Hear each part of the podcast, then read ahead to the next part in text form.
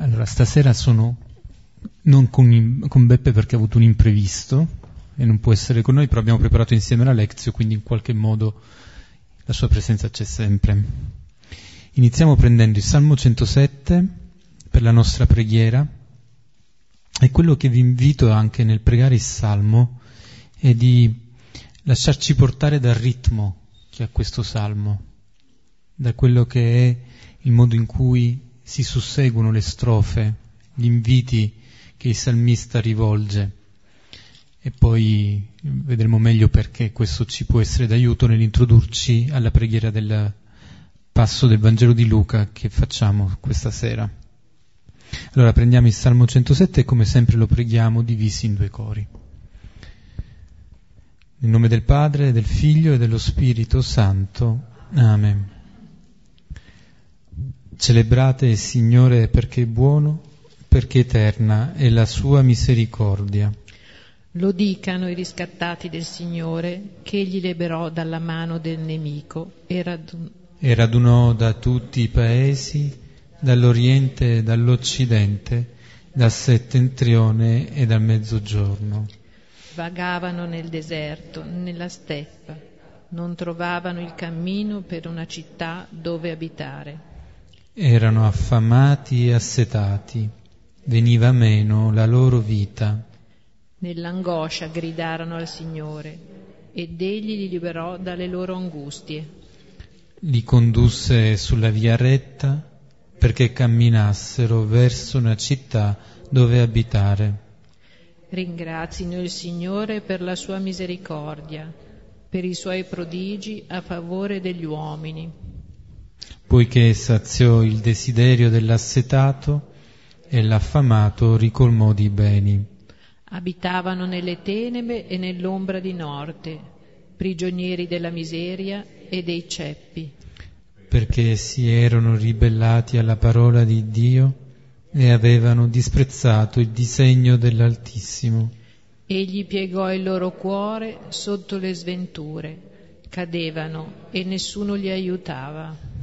Nell'angoscia gridarono al Signore ed egli li liberò dalle loro angustie.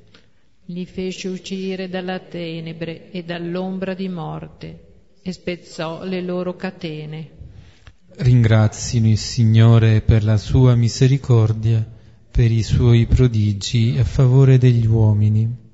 Perché ha infranto le porte di bronzo e ha spezzato le sbarre di ferro stolti per la loro iniqua condotta, soffrivano per i loro misfatti. Rifiutavano ogni nutrimento e già toccavano le soglie della morte. Nell'angoscia gridarono al Signore ed egli li liberò dalle loro angustie. Mandò la sua parola e li fece guarire, li salvò dalla distruzione. Ringrazino il Signore per la sua misericordia e per i suoi prodigi a favore degli uomini.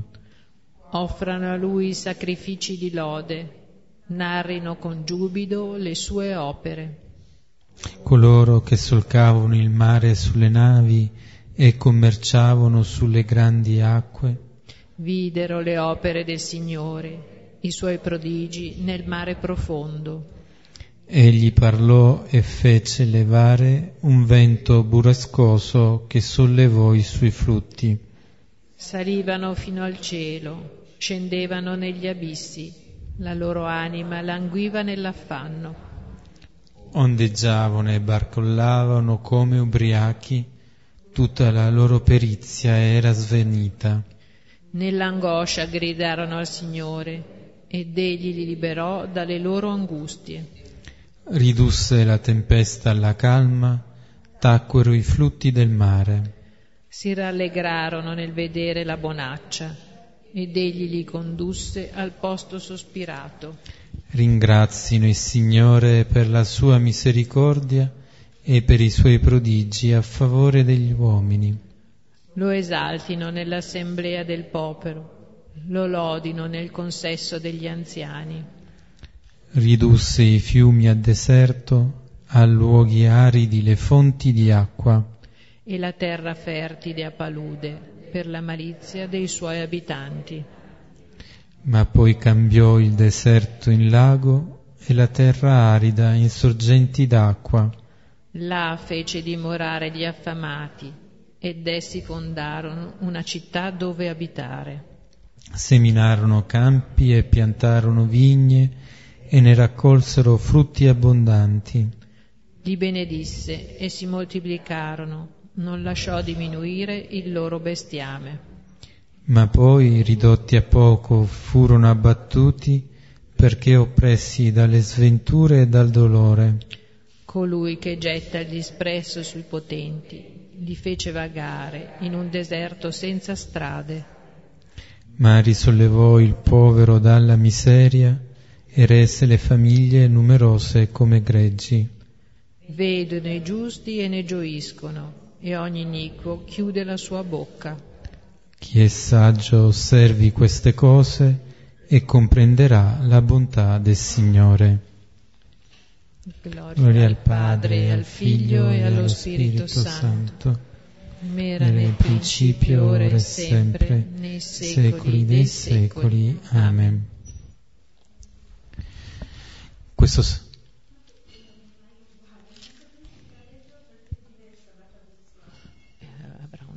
è perché bisogna usare tutti la stessa traduzione. Questo salmo che abbiamo appena pregato è, eh, come avete visto, ritmato da alcuni versetti che ritornano continuamente, con una parola che fa da filo conduttore, che è quella della misericordia.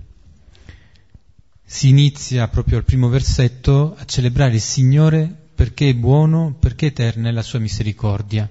E non è l'unico salmo in cui troviamo questo tipo di invito, questo tipo di eh, motivo di lode e di ringraziamento.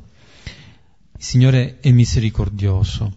In questo caso coloro che dicono che il Signore è misericordioso sono tutta una serie di categorie di uomini, di situazioni in cui si trovano, che sono situazioni in cui gli uomini sono messi alla prova, sono messi in una condizione di difficoltà, o dalle situazioni che si determinano o dalle loro scelte, o perché si trovano per le vicende de, della, della vita a dover far fronte a delle difficoltà che vengono sollevate da, da, dalla casualità o da quelle che sono le azioni di altri uomini, oppure sono loro che hanno volontariamente voltato le spalle al Signore, si sono avventurati lontano dal Signore.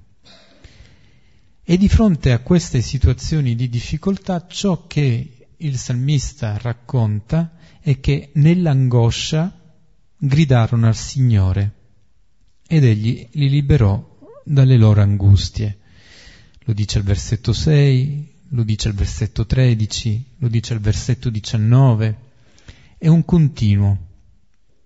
Vengono indicate situazioni molto diverse eh, abbiamo innanzitutto questi uomini che vagano nel deserto, che ricorda un po' anche l'esperienza dell'esodo del popolo di Israele che è stato liberato dall'Egitto, e non trovano il cammino per una città dove abitare.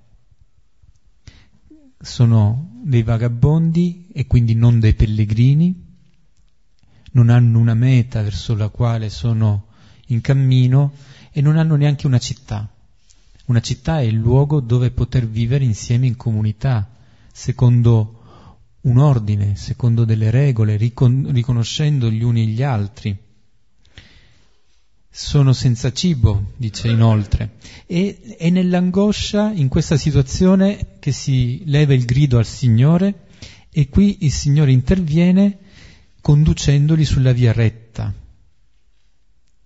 quindi non più facendo come dei vagabondi che vanno a zigzag, che prendono strade eh, che conducono lontano dal cammino giusto, e questa via retta li conduce ver- verso una città dove abitare, verso un luogo dove poter ritrovare effettivamente tutto ciò che è necessario per poter condurre una vita autentica, una vita piena con altri.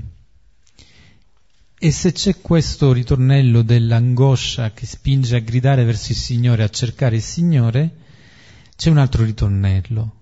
Ringraziano il Signore per la sua misericordia, per i suoi prodigi a favore degli uomini.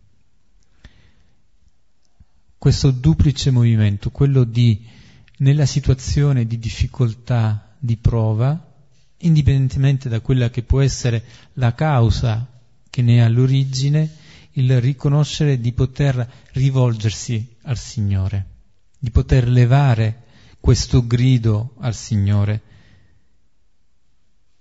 che libera. E una volta che si è liberati, restare in questo dialogo che si è avviato sapendo dire grazie, sapendo riconoscere la sua misericordia. Tutto il Salmo è tessuto su questo doppio elemento, quindi. Da un lato la capacità di levare questo grido, perché non è scontato in una situazione di difficoltà saper trovare la forza, l'affidamento per articolare questa richiesta d'aiuto e dall'altro lato, anche qui qualcosa che non è semplice, saper dire grazie una volta che si è ritrovato una situazione di pace, si è stati restituiti ad una situazione di eh, sicurezza. Saper dire grazie al Signore, saperlo riconoscere. Non mi fermo sulle altre versetti, situazioni differenti, ma la dinamica è la stessa. L'unica cosa che voglio riprendere è l'ultimo versetto. Chi è saggio osservi queste cose e comprenderà la bontà del Signore. Sappiamo che la sapienza, la saggezza più volte viene evocata nell'Antico Testamento come anche una via per giungere alla conoscenza del Signore. Chi è saggio osservi queste cose, osservi ciò che il Signore opera nella mia vita e nella vita degli altri, come il Signore agisce intervenendo lì dove c'è questa angoscia per poter introdurre una parola differente, una parola di pace. Perché osservare queste cose permette di poter entrare nell'intelligenza della bontà del Signore. Permette di poter, dicendolo in un altro modo, riconoscere quello che è il vero volto del Signore, quello che è il suo modo di agire, di questo Signore che è buono, di questo Signore che è ricco di misericordia e che è tale in eterno. E allora con questo salmo ci prepariamo ad entrare nella preghiera del brano, con questo movimento che il salmista ci fa fare e con questa richiesta di riconoscere chi è veramente Signore nella sua bontà. Luca 13, 1, 9 Ora erano presenti alcuni in quello stesso momento che gli riferirono circa quei Galilei il cui sangue Pilato mescolò con le loro vittime. E rispondendo disse loro, Pensate che quei Galilei fossero peccatori più di tutti i Galilei perché hanno patito questo? Proprio no, vi dico. Ma se non vi convertite, tutti così perirete. O quei diciotto sui quali cadde la torre di Siloe e li uccise, pensate che questi fossero debitori più di tutti gli uomini abitanti in Gerusalemme? Proprio no, vi dico, ma se non vi convertite, tutti così perirete. Ora disse questa parabola. Un tale aveva un fico piantato nella sua vigna e venne cercando frutto in esso e non trovò. Ora disse al vignaiolo, Ecco, da tre anni vengo cercando frutto in questo fico e non trovo. Taglialo dunque via, perché poi rende improduttivo la terra. Egli rispondendo disse a lui, Signore, lascialo ancora per quest'anno, finché gli scavi intorno e getti letame. Chissà che faccia frutto nel futuro, se no lo taglierai via. Qualche parola intanto per ricordare dove eravamo rimasti, anche perché è passato qualche, qualche martedì e allora può darsi che ci sia bisogno di rinfrescare un po' il punto del nostro cammino. avevamo completato il capitolo 12 e avevamo visto che in questo capitolo c'era tutta una serie di lunghi discorsi di Gesù rivolti ora alla folla, ora ai suoi, in cui venivano dati una serie di elementi, elementi che sono importanti per poter capire come vivere la fede, come vivere questa sequela con Gesù. Um, che significa anche, rivolgendosi ai suoi discepoli, indicare loro il modo di essere eh, discepoli suoi e quindi eh, di sapersi da un lato eh, met, li mette in guardia contro quello che è l'agire dei farisei, li mette in guardia contro questa loro ipocrisia. Dall'altro lato li mette in guardia contro quella che è la ricerca dei beni, contro la cupidigia. E qui aveva raccontato la parabola di quell'uomo che aveva fatto, avuto un grosso raccolto. Ma questo della cupidigia si unisce poi al discorso sull'abbandono alla provvidenza, il saper confidare in Dio, il sapersi affidare a Lui. Un affidarsi che, e questo è il passaggio successivo, significa anche saper vivere l'attesa, l'attesa del Signore che viene e saper riconoscere in questa attesa quelli che sono i segni del suo arrivo, saper riconoscere il momento che si sta vivendo, quel kairos che è un tempo di grazia, un tempo di pienezza, che nel, presi dalle attività potremmo essere rischiati, potremmo rischiare di non riconoscere, potremmo rischiare di confonderlo, di prenderlo come un tempo qualunque, un tempo ordinario. Quindi Gesù sta facendo questo discorso, un discorso che vuole essere eh, una sorta di trasmissione di elementi importanti per poter essere con Lui, vivere come Lui. E mentre fa questo discorso, a un certo punto alcuni lo interrompono. E così iniziamo a vedere il brano che eh, stasera leggeremo. Alcuni lo interrompono per raccontare un episodio di cronaca. Qualcosa è capitato e questo qualcosa viene riferito a Gesù, che però, uh, come spesso accade, non si limita a replicare sulla, eh, sul fatto che gli è stato appena sottoposto all'attenzione, restando ad un livello superficiale. Coglie qualcosa di più e ne approfitta per aiutare a chi lo ascolta ad andare più in profondità.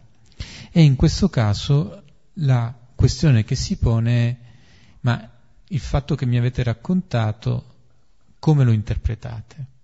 E qui ritorna quindi anche il discorso di come si interpretano i segni. Quale idea avete che giustifica la causalità tra ciò che è accaduto e la sorte degli uomini che l'hanno subita? Che poi dietro significa quale idea avete di Dio? E anche la parabola successiva che viene raccontata è un modo per affrontare lo stesso tema, per poter ritornare sulla, su questo volto di Dio attraverso un racconto che lo prende da un altro lato, da un altro aspetto. Ma in questo brano eh, Gesù sente questa necessità, cogliendo quelle che sono le domande che gli vengono rivolte dalla, dalla, gente, quindi essendo attento a quello che è la situazione in cui si trova la persona in quel momento, per poter riprendere riapprofondire ancora una volta quello che è l'annuncio fondamentale. Chi è il Signore per voi? E allora ora vediamo un po' nel dettaglio i singoli versetti. Versetto 1. Ora erano presenti alcuni in quello stesso momento che gli riferirono circa quei Galilei, il cui sangue Pilato mescolò con le loro vittime. Questo primo versetto quindi presenta il quadro generale della situazione. Abbiamo quindi Gesù, come dicevo, che è impegnato nella conversazione, è concentrato e a un certo punto questi presenti mentre lui sta parlando eh, del saper riconoscere i segni dei tempi, gli riferiscono di un episodio che è appena accaduto e che deve essere un episodio che li ha segnati in profondità. Quindi parlava dei segni dei tempi, riferire questo episodio per loro è uno di questi segni che richiede di essere preso in considerazione, che richiede di essere attentamente capito perché parla del tempo che stiamo vivendo. E deve essere qualcosa di molto forte, tanto che interrompono Gesù. Prendono la parola e lo interrompono. E questo oh, mi faceva pensare alle tante interruzioni che noi possiamo vivere nel nostro quotidiano, anche quando stiamo cercando di fare qualcosa che per noi è importante, e poi arriva una telefonata, arriva una richiesta, durante la preghiera arriva una distrazione, arriva il pensiero di dover fare qualcosa e siamo interrotti, siamo bloccati. Gesù è interrotto e non mette a tacere, non lascia correre le cose come se nulla fosse, perché riconosce che in questa interruzione c'è una richiesta ben più profonda, c'è una necessità di presentare qualcosa che richiede attenzione. Allora non tutte le interruzioni che possiamo avere sono semplicemente delle perdite di tempo degli intralci nel nostro programma, alcune interruzioni, alcune distrazioni sono l'occasione per portare la nostra mente e il nostro cuore su qualcosa che in quel momento richiede la nostra completa dedizione, richiede che noi possiamo essere lì per dare un contributo, per dare una, uh, una nostra attenzione. In fondo è come quel grido di cui si parlava nel Salmo, il grido nell'angoscia, un grido che si leva e che ha bisogno di essere ascoltato. Questo grido che si leva si, eh, è legato a, un, a una situazione ben concreta, a un episodio di sangue. Degli uomini, dei Galilei, sono stati uccisi sono stati uccisi per ordine di Pilato e il loro sangue è stato mescolato con quello dei sacrifici. Allora, eh, qui ci troviamo di fronte ad una situazione che è un abuso, un, un atto di violenza da parte dell'autorità, che è l'autorità romana, gli occupanti. Questi Galilei potrebbero forse essere anche dei zeloti, e quindi particolarmente eh, oppositori dell'autorità romana, fatto sta che sono stati uccisi e il loro sangue mescolato con quello dei sacrifici.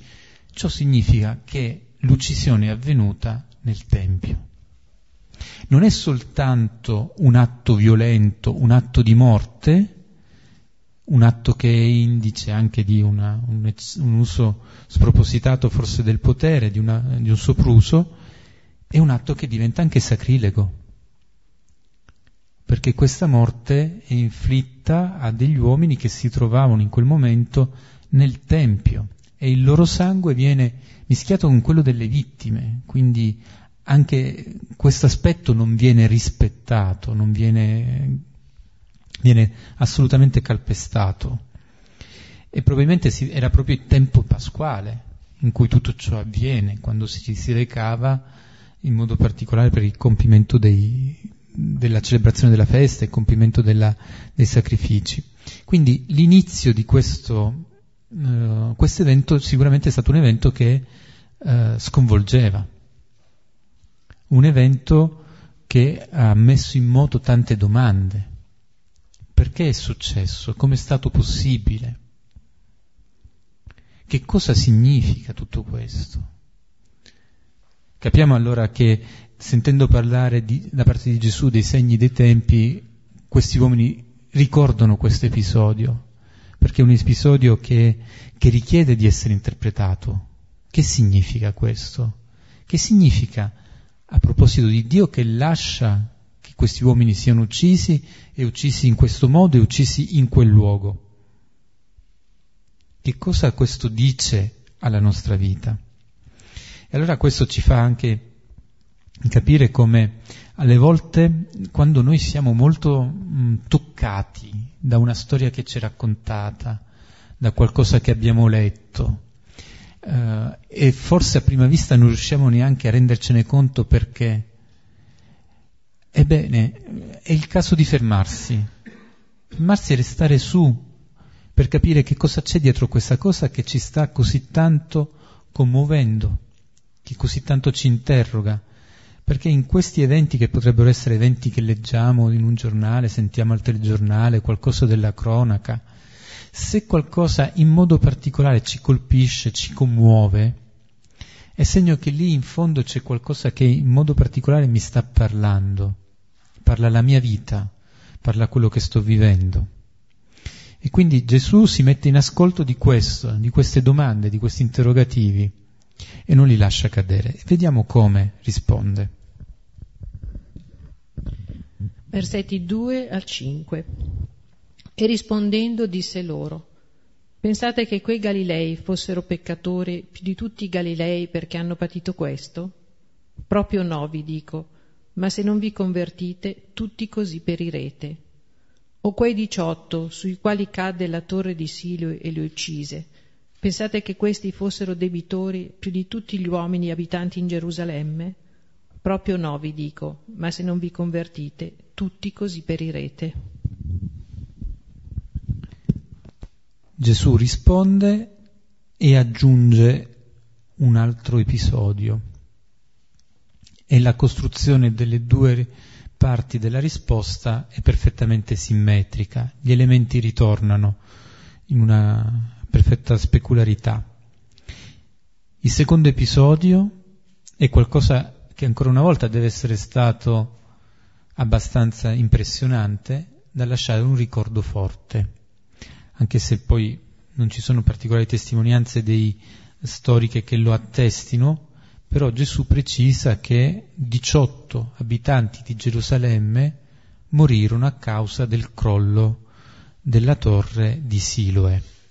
Allora qui ci ritroviamo ancora la piscina, la piscina di Siloe, una torre che faceva parte della cinta di fortificazione, un evento che può capitare, una disgrazia, la, la torre crolla, un numero consistente di persone, 18, muoiono.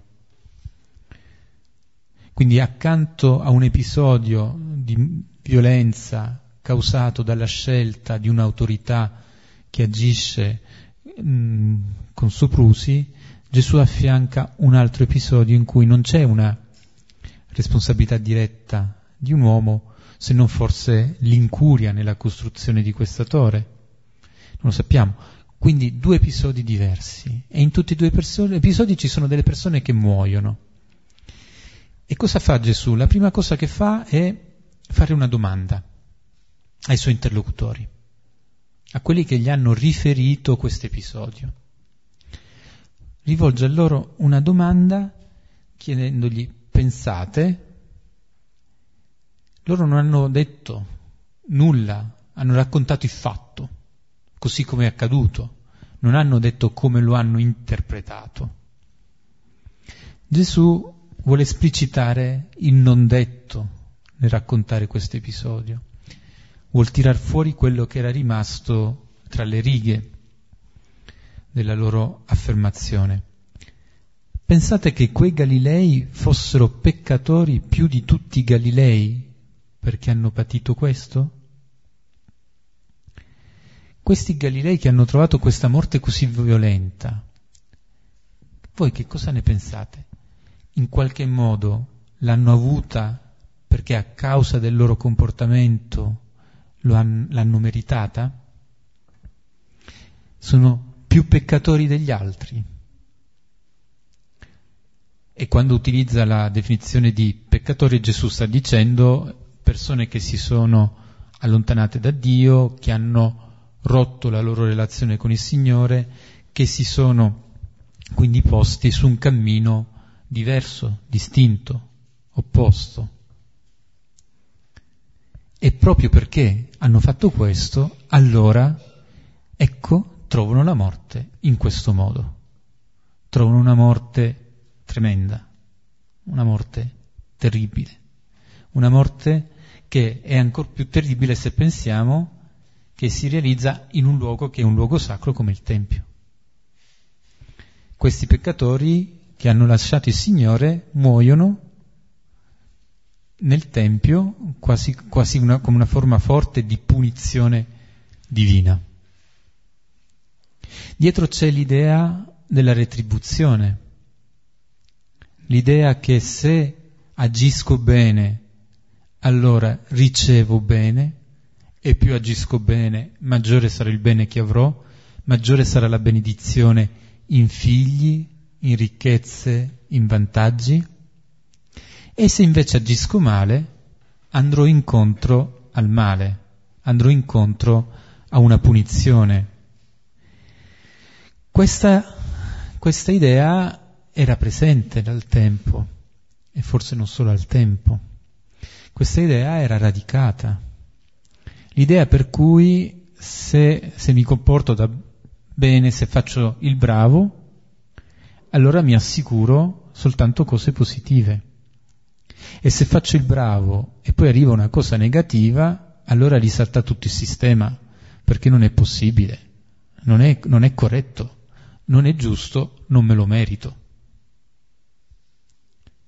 In questa concezione della retribuzione, il Signore diventa colui che distribuisce in modo anche un po' automatico i premi e le punizioni in base a come mi comporto. In questo modo non c'è, in realtà, non lasciamo più spazio neanche al Signore, perché in fondo il Signore deve fare in base a quello che ho fatto. Deve rispondere alla mia condotta. Qual è la possibilità di incontro con Dio in una logica di questo tipo? Qual è la possibilità di dialogo con il Signore? Qual è la possibilità che ho di lasciarmi sorprendere e meravigliare dal suo amore, dalla sua cura, dalla sua attenzione? Qual è la possibilità di lasciarmi risollevare dalla sua misericordia? Se tutto dipende dalla mia condotta, allora ho in fondo legato le mani al Signore. E mi sono anch'io legato ad un certo modo di vederlo e a un certo modo di vedere me stesso. A un certo modo di concepire chi sono io. Non c'è più spazio per la gratuità in tutto questo non c'è più spazio per l'amore. Diventa molto più sbilanciato il ragionamento su una logica quasi economica, di dare e avere, di pretendere e di ricevere. Non c'è più il cercare e trovare, che è la logica della, del Vangelo. Ed è interessante in questo senso che Gesù nel secondo episodio eh, faccia riferimento non più soltanto a dei Galilei ma anche a degli abitanti di Gerusalemme. Perché se i Galilei potevano essere considerati un po' rozzi perché sono del nord, gli abitanti di Gerusalemme, della città santa, la città alta sul monte, rischiano di pensare allo stesso modo, di subire la stessa sorte. Mettendo insieme Galilei e abitanti di Gerusalemme, il Signore dice che questa possibile mentalità non è confinata a un certo tipo di territorio, abbraccia tutti. E dice anche che, eh, che nessuno si può chiamare fuori facilmente da tutto questo. Tutti rischiamo in qualche modo, in qualche misura, alle volte di cadere in questo tipo di contabilità con la relazione con il Signore. La domanda che fa Gesù è una domanda che vuole aiutare a tirare fuori tutto questo. Il Signore non, non parte subito con un'affermazione netta. La domanda serve a, a uscire fuori, a far uscire ciò che nella, nella mente resta presente. Con la domanda fa anche un'altra cosa importante Gesù. Non si limita più a mettere al centro ciò che è successo a questi Galilei morti o agli abitanti di Gerusalemme. In fondo, parlare di questo evento è stato l'occasione per parlare di qualcosa di più importante. E la domanda è rivolta a chi è lì, è rivolta anche a noi, perché diventa poi per noi la questione fondamentale. Allora voi, allora noi, che cosa pensiamo? Perché, perché è successo tutto questo? Che cos'è che lo ha determinato? Quindi Gesù li chiama e ci chiama in causa non ci lascia tranquilli con queste nostre idee, ci mette in gioco. E dicendo, pensate che abbiano peccato o che siano stati debitori più di tutti gli altri, in fondo ci lancia anche la provocazione di dire, ma voi pensate di riuscire a fare la graduatoria di chi ha più peccati degli altri? Pensate di riuscire a determinare chi sta in vetta e chi sta in basso. E voi dove vi collocate in tutto questo? C'è anche in questo mettere un po' a nudo quello che può essere una pretesa, una pretesa fuori posto, una pretesa ancora una volta di, di, di considerarsi tra quelli che possono essere giusti. No, il Signore dice, risponde di fronte a questa domanda che aiuta a scoperchiare tanti falsi ragionamenti, lui poi dà la sua risposta e dice no, proprio no vi dico, no. Questi uomini che sono morti non erano più peccatori degli altri. Proprio no. Ed è una risposta che non lascia spazio ad alternative, non lascia spazio a dubbi, è proprio decisa, è proprio netta.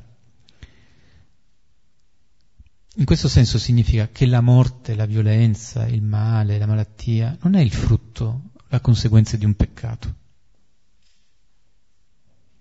Che ragionare in questo modo è un ragionare eh, da piccolo, è anche un ragionare un po' oh, abbastanza comodo, perché così troviamo subito chi è responsabile, troviamo subito chi è il colpevole.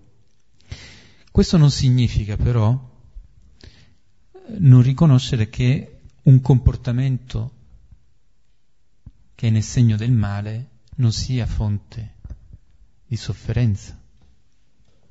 Perché se è vero che non c'è una casualità tra un peccato e una conseguenza di questo tipo, quasi che il Signore operi un'eguaglianza matematica, però è anche vero che il peccato, l'agire contro il bene è fonte di sofferenza. Fonte di sofferenza per se stessi, per gli altri, per la comunità. E questo il Signore non l'ha mai nascosto e non l'ha mai negato.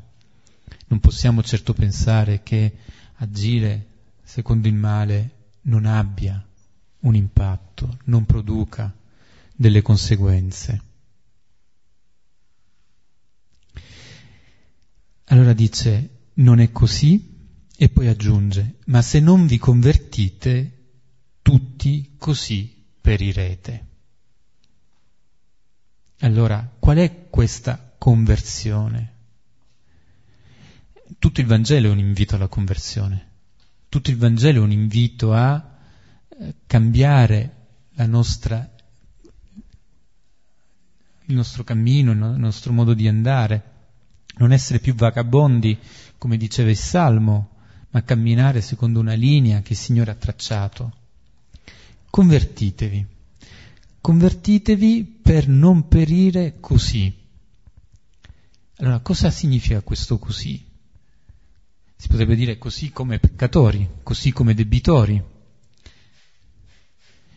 A me sembra che più in radice questo così significa per non perire come coloro che pensano secondo questi Galilei, che la morte arriva a conseguenza di un peccato, questa logica di Dio che è il distributore di premi o di punizioni.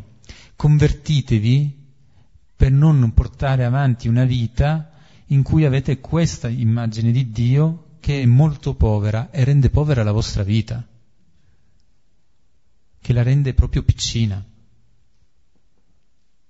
Convertitevi per non morire così, che significa per non rischiare di vivere non riconoscendo la cosa più importante e più bella.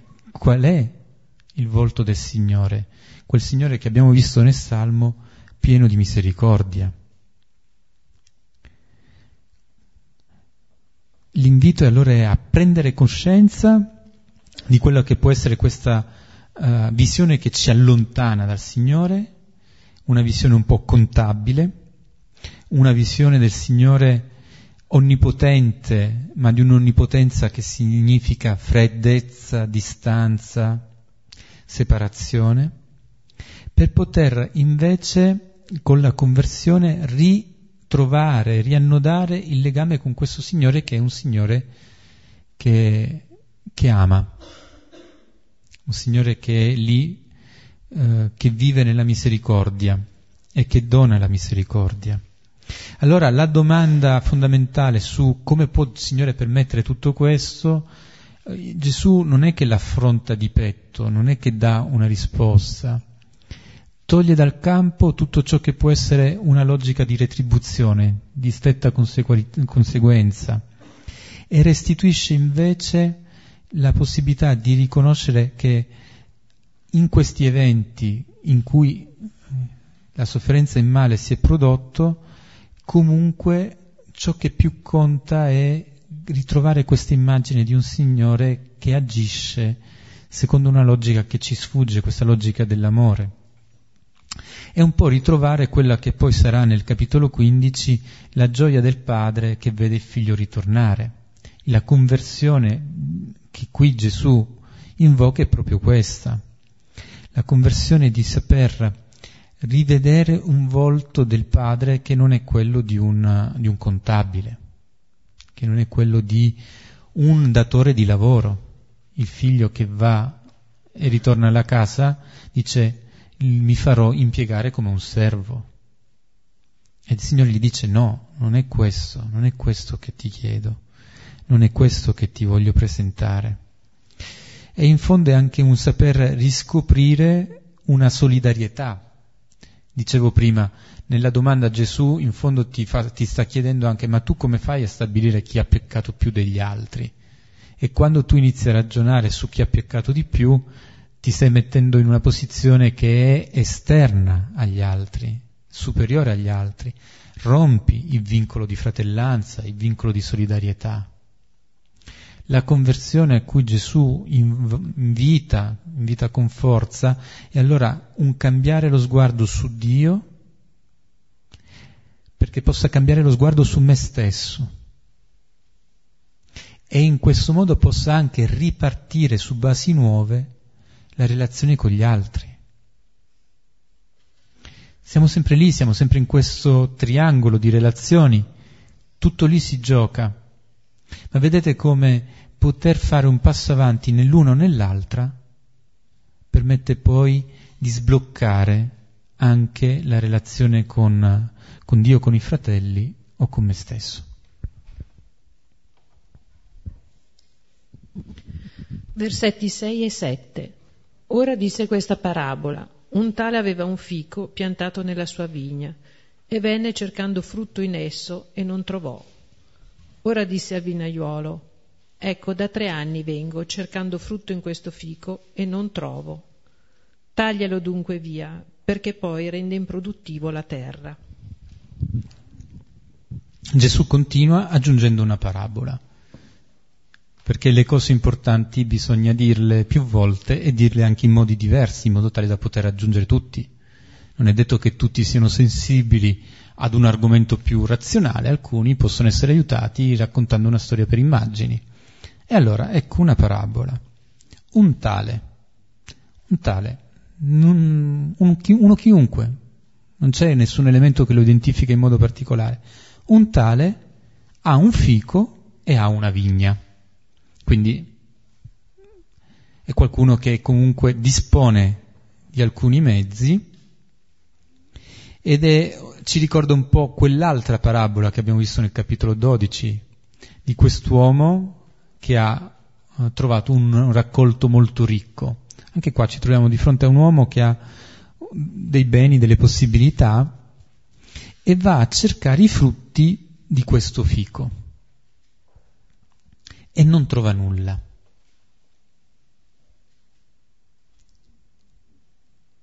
E allora dice al suo dipendente, al vignaiolo, a colui che si occupa della vigna, da tre anni sono qui cercando frutti e non trovando nulla. Per due volte viene ripetuto questo cercare e non trovare.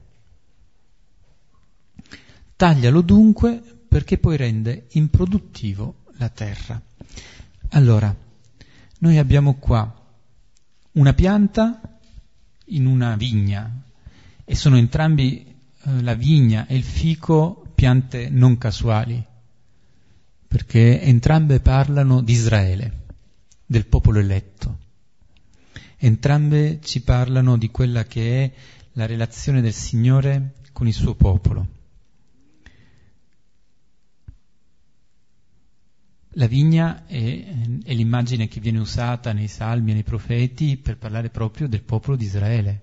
Questa vigna che il Signore coltiva, custodisce, fa il recinto, e il fico all'interno della, della storia della, dell'Antico Testamento, della Bibbia, viene indicato come quei frutti, i primi frutti che vengono offerti al Signore come segno della primizia. E la primizia offerta al Signore, i primi frutti offerti al Signore sono eh, la manifestazione di una grande fiducia. I primi frutti sono la promessa di quel raccolto che verrà e questi primi frutti che vengono offerti al Signore è per riconoscere come la primogenitura che Lui è all'origine di questi frutti che sono stati ricevuti e allora non sono miei, li offro a Lui. Il fico è nel brano di Osea al capitolo 9 è anche il modo in cui Dio si esprime per parlare dell'amore verso il suo popolo ebbi riguardo per i vostri padri come per i primi fichi. Allora non sono soltanto gli israeliti che offrono le primizie a Dio, Dio stesso parla di Israele come i, le primizie, come le prime, le prime promesse. Allora, in questa parabola, per chi l'ascolta al momento, subito tutto parla della relazione tra Dio e il popolo, tra Dio e Israele. E parla anche di qualcosa che però non funziona perché c'è un cercare a cui non corrisponde un trovare. Il Signore aveva detto cercate e troverete, bussate e vi sarà aperto, perché quando questo movimento viene fatto dagli uomini verso Dio c'è il suo esserci, la sua presenza, il suo essere lì fedele. In questo caso è il padrone che va e non trova. E ha aspettato anche, ha aspettato tre anni questi frutti. È un padrone che non è neanche frettoloso, è un padrone che è capace di lasciare il tempo, il tempo necessario. Eppure nulla viene dato, nulla si trova. E di fronte a tutto questo il padrone dice al suo vignaiolo taglia questo albero. Già il Battista nel capitolo 3 aveva usato l'immagine dell'albero da tagliare per dire una vita che non risponde alla presenza del Signore, non corrisponde al suo invito. Taglialo. Perché? Perché intanto perché non dà frutti. Malgrado tutto ciò che viene fatto, questo albero continua ad essere un albero che non dà frutti. E in più questo albero rende improduttivo il terreno. non soltanto è un albero che non dà, ma che anche ruba agli altri, ruba al terreno, toglie. Non solo non c'è una generosità, ma c'è un accumulare e un sottrarre agli altri. È come, è come un parassita. È come un parassita che, eh, che accumula, che trattiene e che, che non è fecondo, che non è generativo, che non dà nulla. Il padrone ha avuto pazienza tre anni, ma di fronte a questa chiusura, questo rubare piuttosto che donare, a un certo punto dice taglialo, basta. E vediamo come continua.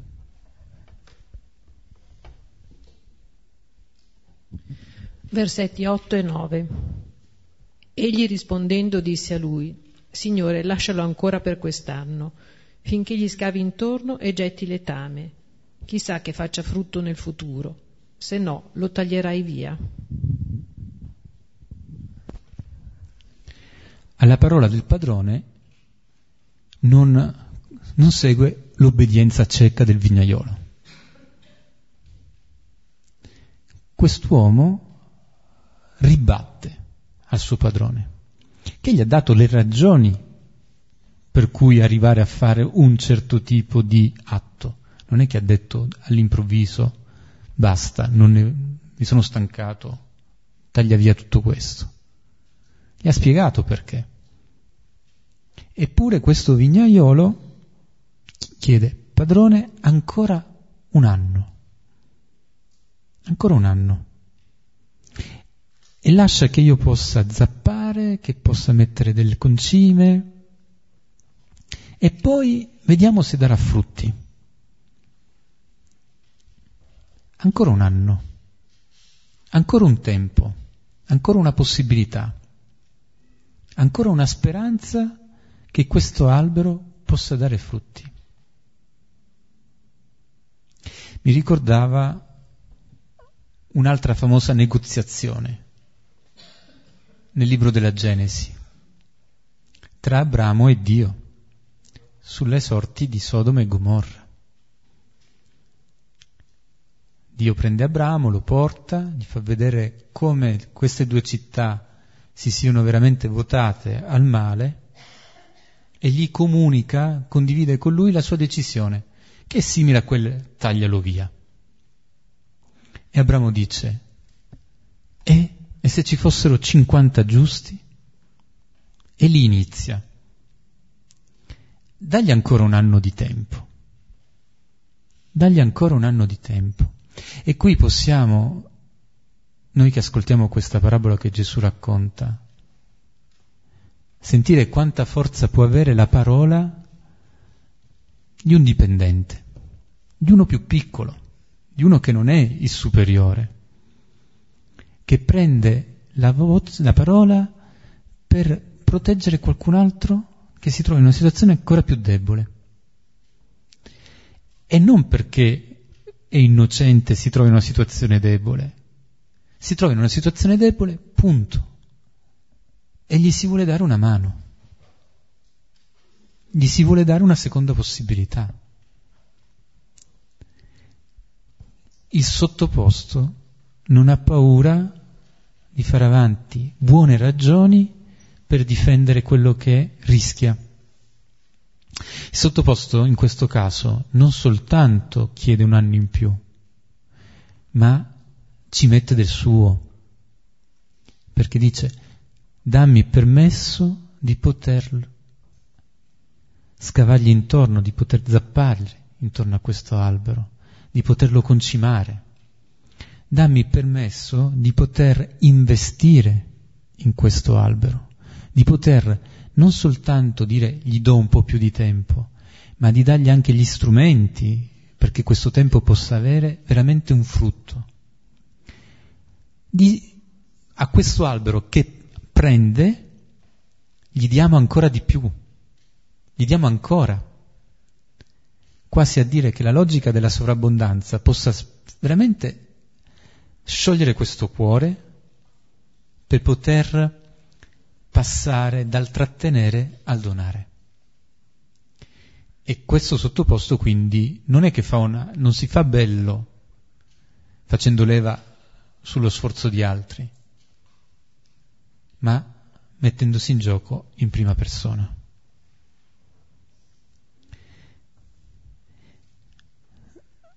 Questo significa che se, se siamo noi questo fico, che da un lato c'è sempre la possibilità, una seconda possibilità che ci è data, una seconda possibilità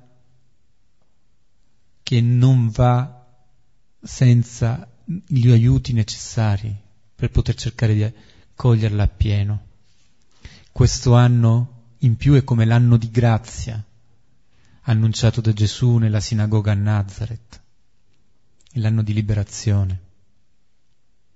E nello stesso tempo però noi possiamo essere questi vignaioli in tante situazioni che incontriamo, essere noi che alziamo il dito per dire ancora un anno e faccio carico io, ci provo io ancora una volta a dare credito, dare fiducia, a dare speranza. E poi se, se il frutto non arriva, allora sì, tagliamolo, taglialo, decidi tu di tagliarlo, però nello stesso tempo, intanto ci si ritrova qui tra un anno e vediamo che cosa è successo in questo tempo. Anche Abramo è andato avanti nel suo negoziare con Dio sulle sorti di Sodoma e di Gomorra. E allora qui ci troviamo un'altra faccia di questo modo di concepire il Signore. Non c'è nessuna logica automatica, non c'è nessun vincolo per cui se si ha A allora poi deve esserci B. Non solo perché il Signore non ragiona così, ma perché anche nel suo venirci incontro, nel dialogare con noi, il Signore lascia a noi stessi la possibilità di agire secondo questa logica per cui posso alzare la voce e dire aspettiamo ancora. Signore aspetta. Il Signore aspetta. Ma è chiaro che se abbiamo nella nostra mente l'immagine di un Dio che ad un male risponde con un male, ad un bene con un bene, non c'è margine per dire aspettiamo ancora un anno. Non, lo, non, non, mi sento di poterlo né ricevere io questo aiuto né chiederlo per altri. E allora tutto questo brano ci aiuta a fare qualche passo ancora in più per cogliere la grandezza della parola misericordia, così come il Signore ce la mostra, ce la insegna. Prendiamo qualche minuto per rileggerlo e poi possiamo condividere le risonanze da quello che abbiamo letto e ascoltato.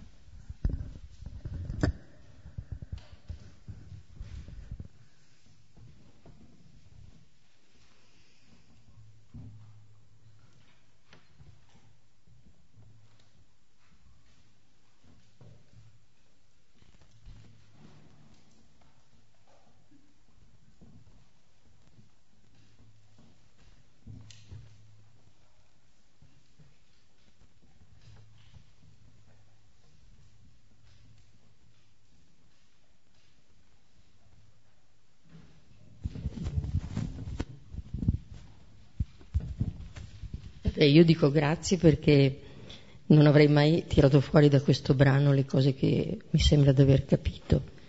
E mi vedo tutte le volte che dico non c'è più niente da fare.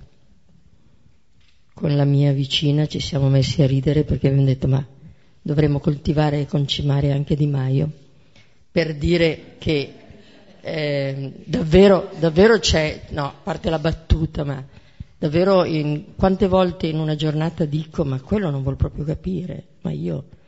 E la cosa che aggiungo è che mi hai fatto ricordare che la parola amore si coniuga molto bene con la parola ancora.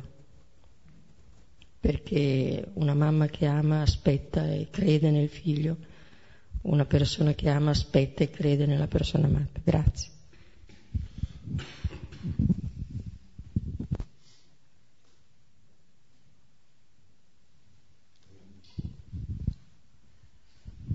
Mi aggancio a quello che ha detto perché stavo pensando la stessa cosa, nel senso che pensavo proprio come la misericordia può coincidere con la parola cura, no? prendersi cura, è questa la misericordia. No?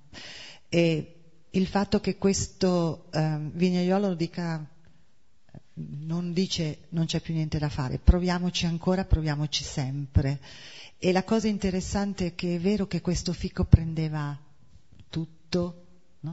E non dava nulla, però è altrettanto vero che quel vignaiolo conosce, la prima cosa che ha fatto è conoscere bene eh, ciò di cui ha bisogno il fico, per cui poi gli dà il concime, gli dà l'acqua, quindi la cura è conoscere bene la persona che stai amando, che stai curando, dandole le cose di cui ha bisogno, che forse non sono quelle che sta prendendo così.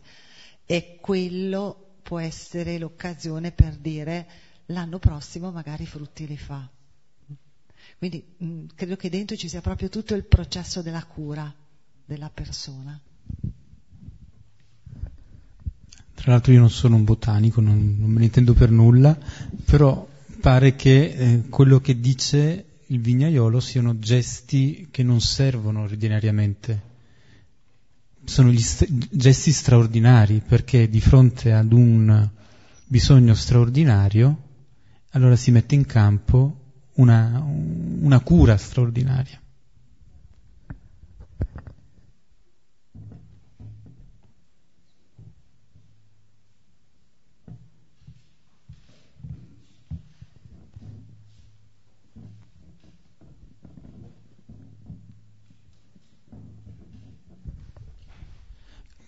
Concludiamo pregando il Padre nostro. Padre nostro, nostro che sei, che sei nei cieli, sia santificato il tuo nome, venga il tuo regno, sia fatta la tua volontà, come in cielo così in terra. Dacci oggi il nostro pane quotidiano e rimetti a noi i nostri debiti, come noi li rimettiamo ai nostri debitori non ci indurre in tentazione, ma liberaci dal male. Amen. Signore ci benedica, ci accompagni e ci custodisca. Amen. Un annuncio per il programma di maggio dei nostri incontri, così possiamo già metterli in calendario. Noi ci ritroviamo il 15 maggio, martedì, settimana prossima, regolarmente, e poi lunedì 28, quindi non martedì ma lunedì Lunedì 28 sarà l'ultimo incontro e come l'anno scorso faremo un incontro di condivisione. Grazie, buona serata.